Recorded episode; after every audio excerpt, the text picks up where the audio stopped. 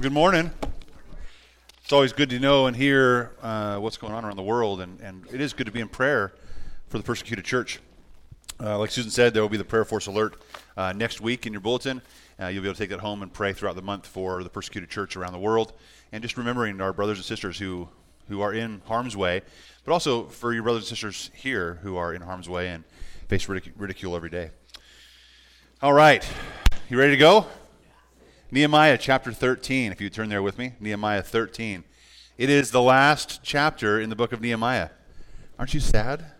Uh, we're sad. We're, we're coming to an end today in, uh, in our study through the book of Nehemiah. Uh, I hope it doesn't uh, mean that you don't, don't study more of it or don't study it ever again or read it again.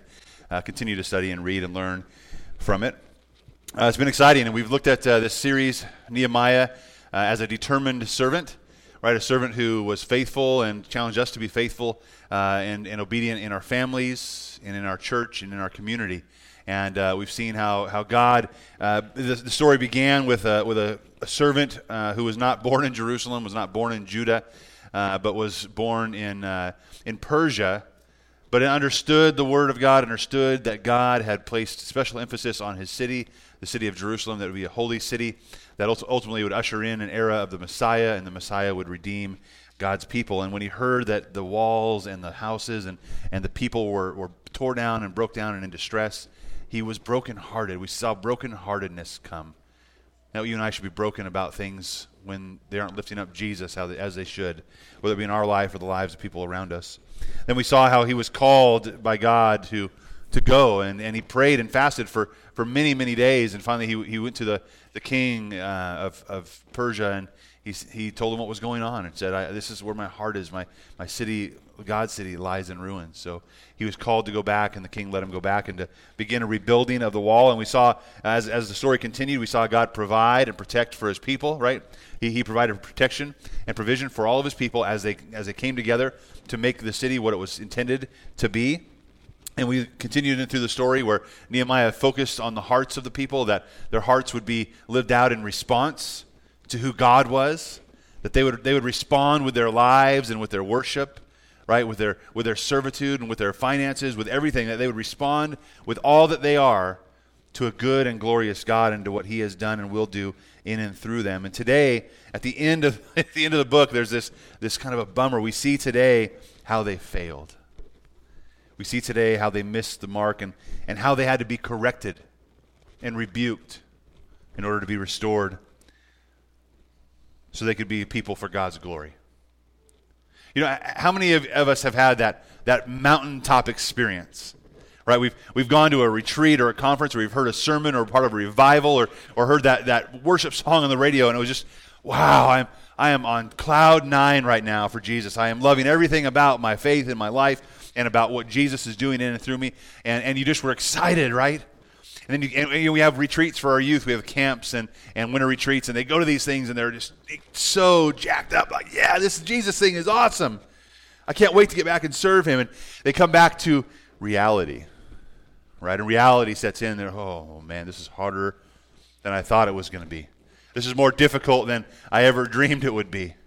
And it doesn't mean we forsake or, or stop going to the mountaintop experience because those mountaintop experiences help us learn and grow. And what our lives end up looking like is this we, we get this, this emotional and spiritual high from Jesus, and then we kind of drop off a little bit. Like, come to our senses, we understand we need to grow a little more. We get another one, and we, we should be in a, a progress more towards Jesus and more growing into the image uh, and conformity of the Son, Jesus Christ. The, the, the bad part, if we look at our lives and say, well, one time I had this mountaintop experience, and all it's done since then is go downhill. If all it's done since then is go downhill, we need to really examine did you have an experience with Jesus at all? Because Christ, Christ in me is this great mystery that He starts to produce a fruit, and, and He will help and make me grow. So, you and I, as the people of God, although we will fail, we will fail. You might have failed this morning with your spouse as you got ready for church. You might have failed with your kids last night. You might have failed at work last week. You might have failed to, to be a good witness of Jesus Christ to your friends or your neighbors. But God knows we are going to fail. What He wants to do is, is pick us up, dust us off, and send us back into action with His Spirit and with Him growing a fruit inside of us. So today we're going to look at this, this failure and we're going to see how Nehemiah responded to it. And ultimately, we talk about this Nehemiah being a determined servant. Today, our final, our final theme is a, is a servant's legacy. Because even in the midst of those failures, what's really important for the believer is, is how we're remembered. When we stand face to face with God, what is He going to say to us? Is He going to remember that, man, you were, you were faithful. You were as faithful as you possibly could be. Well done, good and faithful servant. And are people going to be, look, be able to look at our lives and say, you know what? Yeah, they failed. There were times they, they missed the mark, but they're human. But, but more often than not, they just humbled themselves, loved Jesus, loved others, and were faithful to obey. Today's about a servant's legacy. What, what are, what's the legacy you and I are leaving behind? What's the legacy we're leaving behind in three areas, right? In our family, in our church, and in our community. What's the legacy we're leaving behind? All right, so we're going to pray, and we'll get right into, into chapter 13. It's a, it's a rich chapter. Uh, we have four things to talk about today, but it'll be fun. Okay, let's pray together. Father, we thank you so much for your love and for your grace. We thank you that we've, we've come so far through Nehemiah and that you've, you've taught us what it is to be a determined servant, faithful to you, responding to your grace with worship and praise and with our lives. And God, today as we look at our legacy, may we understand and come to the reality that we, we do fail and we have failed, and that's why Jesus came. And God, we, we can embrace you as Savior, as Father, and as friend. God, today I, I pray that you would help us see clearly from your Scripture. You convince us of your truth and convict us of sin. You challenge and change us that we would look more and more like Jesus Christ. And it's in his name we pray. Amen. All right, so a servant's legacy. Let's look at our, our legacy. Like, what, what's to be said about us? Number one, that God's word would have been treasured, or God's word would be treasured. That should be part of our legacy, right? That we treasure God's word. If we're Christ followers and this is Christ's word, we should treasure and value it. The, truth is that we today don't have God through his prophets or God verbally through a burning bush saying, Thus saith the Lord. What we have is, Thus hath said the Lord. Here is your letter. This is God's love letter given to us so that we might grow and know Jesus Christ, God. We have to treasure God's word. Now, we're going to look at Nehemiah, starting in verse 1 of chapter 13. We are going to bounce around, just kind of skip through different verses here. So, so try to follow along. I'll let you know where we're at. Uh, starting in verse 1 and 2, says, At that time, it said, the book of Moses was read publicly uh, to, peop- to the people. The command was found written in it that no Ammonite or Moabite should ever enter the assembly of God because they did not meet the Israelites with food and water. Instead, they hired Balaam against them to curse them. But our God turned the curse into blessing. So we're going to go down to verse 10. There's this, there's this hostility. God says, hey, this happened with these people. They're not, they're not allowed to be there. This is what happened. And, and they're reading Scripture. Their, their, their eyes are being opened through Scripture. And Nehemiah begins to rebuke. Now, there's a little bit of a time here where we didn't see what happened, but Nehemiah had left after the building of the wall, after the establishment of the temple, after people were, were living now in Jerusalem and God's church was starting to flourish and the city was being lifted up, Nehemiah went back to his job, back to Persia, as the cupbearer to the king. And we don't know exactly how long uh, the time had passed one year, five years, we're not exactly sure. But some time had passed and he came back. And when he came back, things weren't as they were as he left them.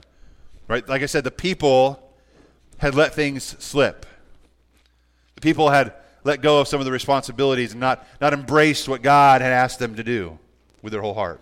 And you and I are like that too. We, we get excited about a commitment we make with God and say, I'm, I'm going to follow through with it. I'm going to do this. And what happens? It starts to kind of slip. Right? New Year's resolutions are, are we're famous for that, right? January 1, a new life, a new day, a new dawn. February 1st, did I make a commitment at all? I can't remember what I thought I was going to do. We slip because we are selfish, because we're self centered, because we're lazy at times, right? But we, we slip into old ways and will slip into old ways if we don't continue to renew our mind and treasure, for us, treasure God's Word. So Nehemiah came back, and, and here's what he sees in verse. Look at verse 10 with me. It says, I also found, uh, found out that because of the portions for the Levites had not been given, each of the Levites and the singers performing the servants have gone back to their own field. So, so they weren't being provided for, so they couldn't stay and perform their task. They needed to, to pay the bills. They went back to their own fields. Right? That was wrong. Verse 15, cruise down to 15. At that time, I saw people in Judah treading the wine presses on the Sabbath. Uh, and they were also bringing in stores of grain and loading them on donkeys, along with, uh, along with wine, grapes, and figs. All kinds of goods were being brought to Jerusalem on the Sabbath day. So I warned them against selling food on the Sabbath. We'll go to verse 23. In those days, I also saw Jews who had married women from Ashdod, Ammon, and Moab. So, so let's stop there for a minute. If you were to go back to chapter 10, and if you didn't get to hear that when Alistair spoke about it, you can, you can go online and listen to it. Uh, but chapter 10 was about God's people making a, a, an agreement and saying, we're going to decide to embrace God's covenant for us by responding with our lives in certain ways. And it was, was to keep the Sabbath, and it was to provide financially for the temple and the temple servants and for the, for the gospel going forward. And it was to not intermarry, right? Not to, not to take people from other religions and other cultures and, and try to mix them in because that's what happened before and that's what led us down a road to destruction. We wanted to be purely set apart people of God, that the people of God would come together as the people of God. And we saw that was the covenant they made. And then now in chapter 13, we see them breaking every one of these these promises or these, these covenants that they had made with God and going against it. But what I want you to look at here is, is the verbiage that he uses, that Nehemiah uses. He says in verse 10, I also found out, or I also saw. In those days, I also saw the Jews had married. At that time, I saw. See, Nehemiah was observing. But it wasn't just a simple observation.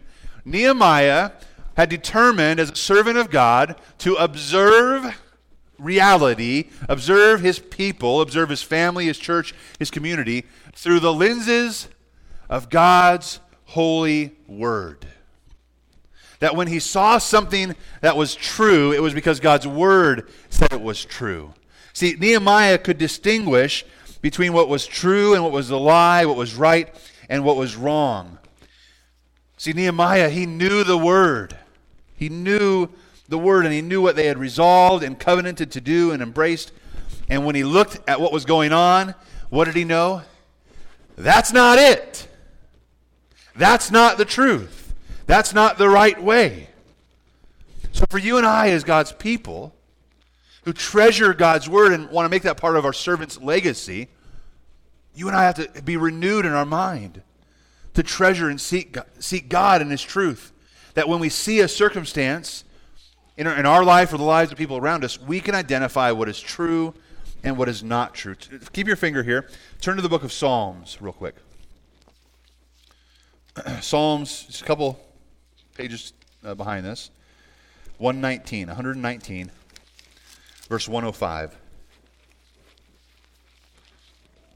I just want to let God's word describe for us his word. Psalm 119, beginning at 105, and we'll read through 112.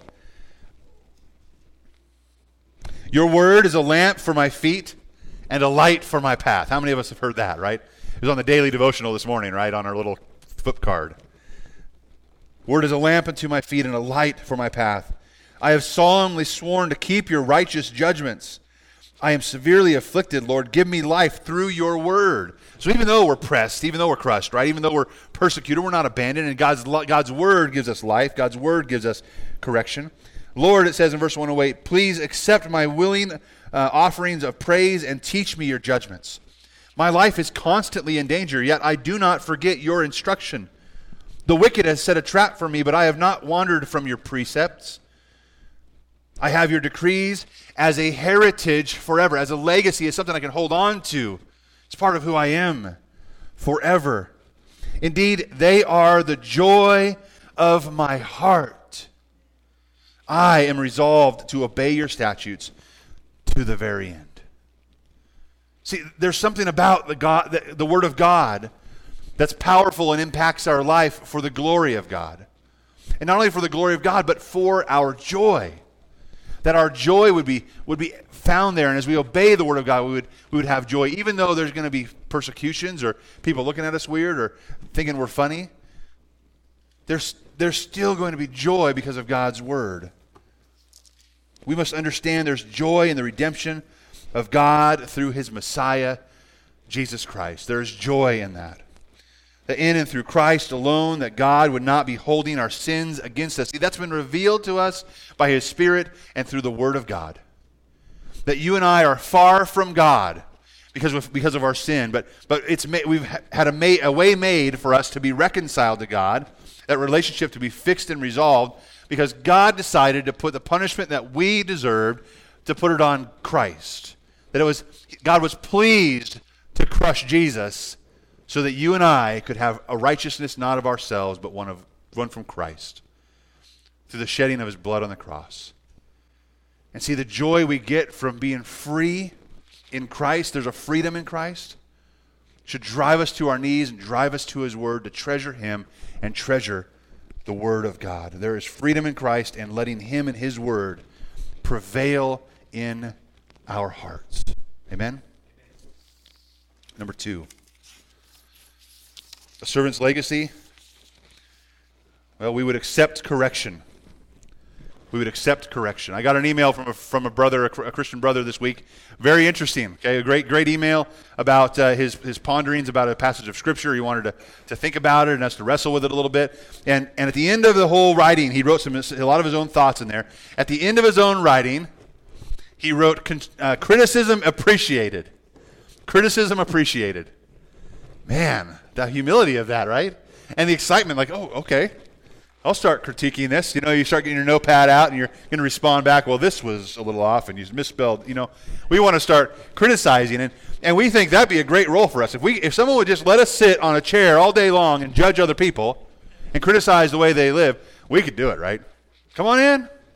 Well, your hair's a mess. You're not wearing plaid. That are you know, we could criticize.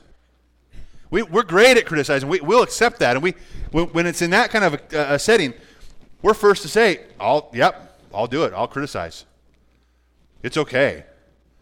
But for you and I as servants, as determined servants who want to live, live and leave a legacy that is of Christ, it will not be one of judgment from us, but it'll be one where we are willing to accept judgment from others. We are willing to accept criticism and correction from others. And those others, the little asterisk on others, are those who have humbled themselves before God and His Word and want to gently instruct and encourage us back into faith, back into obedience, back into a place where you and I would live our lives for the glory of God. See, the glory of God is what's at stake here. Our legacy should be one to accept criticism, but humility is tough, isn't it? Humility is tough. Okay, back to verse 10 in Nehemiah 13. Hopefully you're there. Let's, let's look at what happened here. Uh, we read this verse, we'll read 10 and 11. It says, I also found that because of the portions of the Levites had not been given, each of the Levites and singers performing the service had gone back to his own field. Therefore, I rebuked the officials, saying, Why has the house of God been neglected? I gathered the Levites and singers together and stationed them at their posts. Verse 16. Go to 16. The Tyrians living there were importing fish and all kinds of merchandise and selling them on the Sabbath to the people of Judah and Jerusalem. I rebuked the nobles of Jerusalem and said to them, What is this evil thing you're doing, profaning the Sabbath day? Didn't your ancestors do the same thing? Here's a history lesson. He wants to say, like, remember we were there once, we've done this, didn't work out for us. Didn't your ancestors do the same thing so that our God brought all this disaster on us and on this, on this city? And now you are rekindling his anger against Israel by profaning the Sabbath. Whew, pretty harsh. Little history lesson. It gets worse. Let's 24. Half of their children spoke the language of Ashdod and the, and the language of the other peoples, but could not speak Hebrew. I rebuked them, cursed them, and beat some of them, their men, and pulled out their hair. Right? It's getting fun. I forced them to take an oath before God and said, You must not give your daughters in marriage to their sons or take their daughters as wives for your sons or yourselves. And Nehemiah said, This is a big deal. This is, this is important. Well, what's important? We think about beatings and pulling out hair. It seems harsh, and it may be, but we must understand that the consequences of sin are detrimental and they're serious. We must think about the consequences ahead of time or expect to suffer them. Uh, there's a seriousness in, in the consequences of our sin. What are they? Well, well, one that says I'm far from God, I'm not in a close relationship with Him. Another, another consequence of sin is this that God's glory isn't being seen through our lives. When you and I, through our actions and disobedience, drag Jesus through the mud behind us, it doesn't say much about Jesus. It doesn't lift up Jesus to the people. What it's doing is lifting up you and profaning him. It's, it's like we have to crucify him over and over and over again. No, he, he is the Lord. He is the King of kings and Lord of lords. He is to be on that throne of our hearts and of our lives, that people, people would see through our lives, our obedience, that He is the King, that we would joyfully submit to that. So when we don't do that, our legacy should be one of accepting criticism. Although consequences aren't fun, God uses them to correct and to strengthen and to heal. God uses them. I'm going to read a passage out of Job chapter 5. And it's on your notes. You can flip to it later. It says, "See how many, see how happy. I'm sorry, the man is that God corrects. So do not neglect the discipline of the Almighty. So see how happy we could be, right? See how happy we are when we are corrected and disciplined.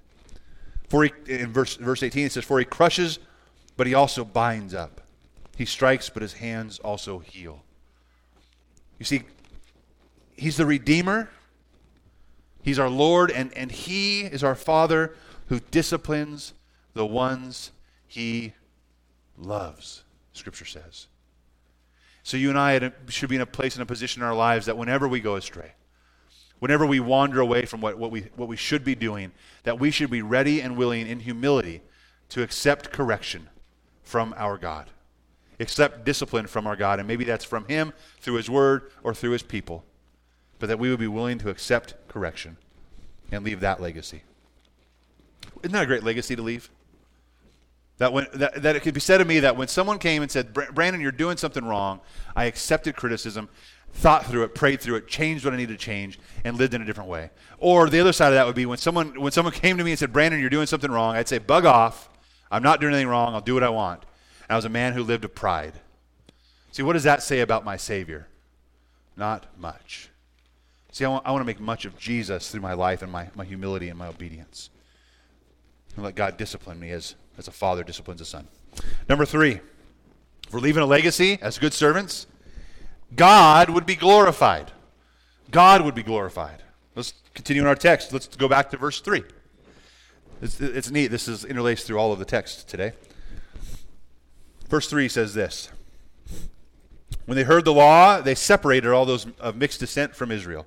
There, there was this, this uh, need they heard and responded to God's word and God's call, and they said, Yeah, we, we aren't the church plus all the culture inside of us and mix, mix it all up, and that's what we are. We are the church. We're God's people. We stand for things that they don't stand for.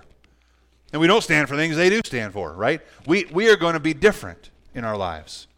We're going to live differently. We're going to live sanctified and set apart for God's glory. So they separated out those that would not. Go to verse 7.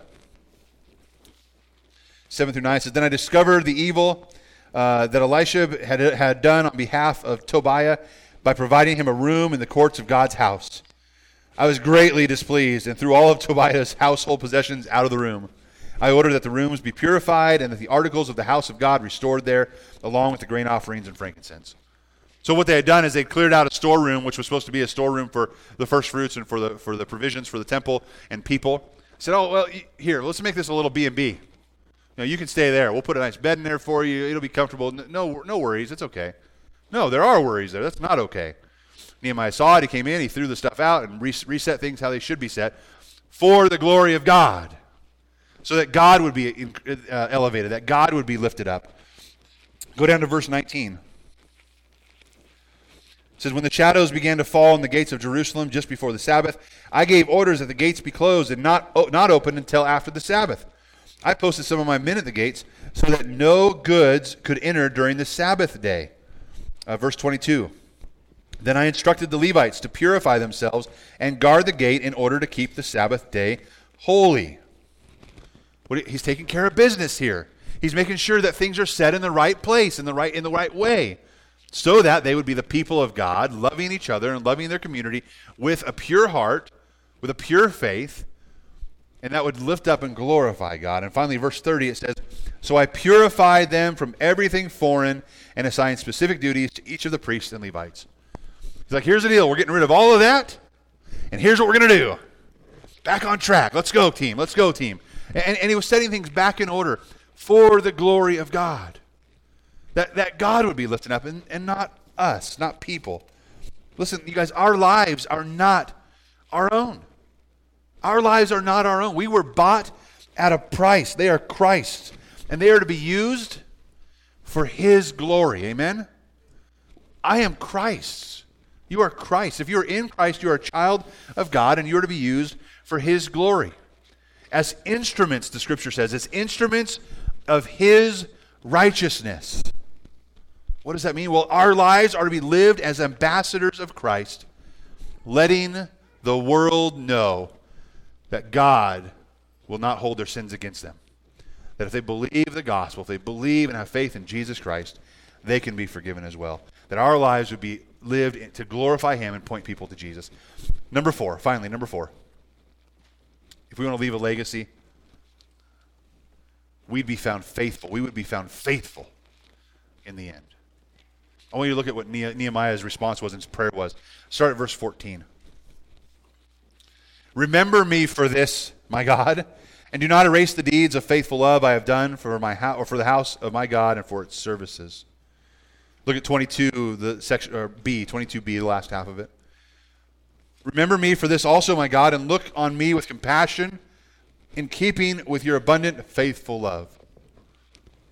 And finally, the end of verse 31, the last, the last text in, in, our, in our book of Nehemiah in chapter 13. Remember me, my God, with favor. You see, Nehemiah had endeavored and determined that he would be found faithful over and over again. The question is this what, what are people going to say? What are gonna, pe- people going to say about you, and what are people going to say about me? How are we going to be remembered? I pray and I endeavor, as Nehemiah, to be found faithful to God in my family, in my church, and in my community. That when I see Jesus face to face, that he would say, Well done, good and faithful servant. I hope that's what you pray as well. Hope that the legacy that you and I can, can leave behind us is one of faithfulness to God. And we are eagerly anticipating the day when he says, Well done, good and faithful servant. Let's stand and pray. Father, we thank you for this day. We thank you for this opportunity you've given us to look to your word. Got to, to, to end a study on, on Nehemiah and, and how awesome of a servant he was. And God, we know Nehemiah wasn't perfect, and neither are we, but God, we endeavor and desire to be servants of God Almighty, servants of Christ, ambassadors God, instruments of righteousness that would go that would go out of here, out of this place, as missionaries for the cause of Christ, advancing the gospel wherever we go. That we would lift up Jesus. That we would proclaim Jesus. That would our lives and everything we do would be all about Jesus. We thank you for what he did for us. We thank you for the cross and for the resurrection.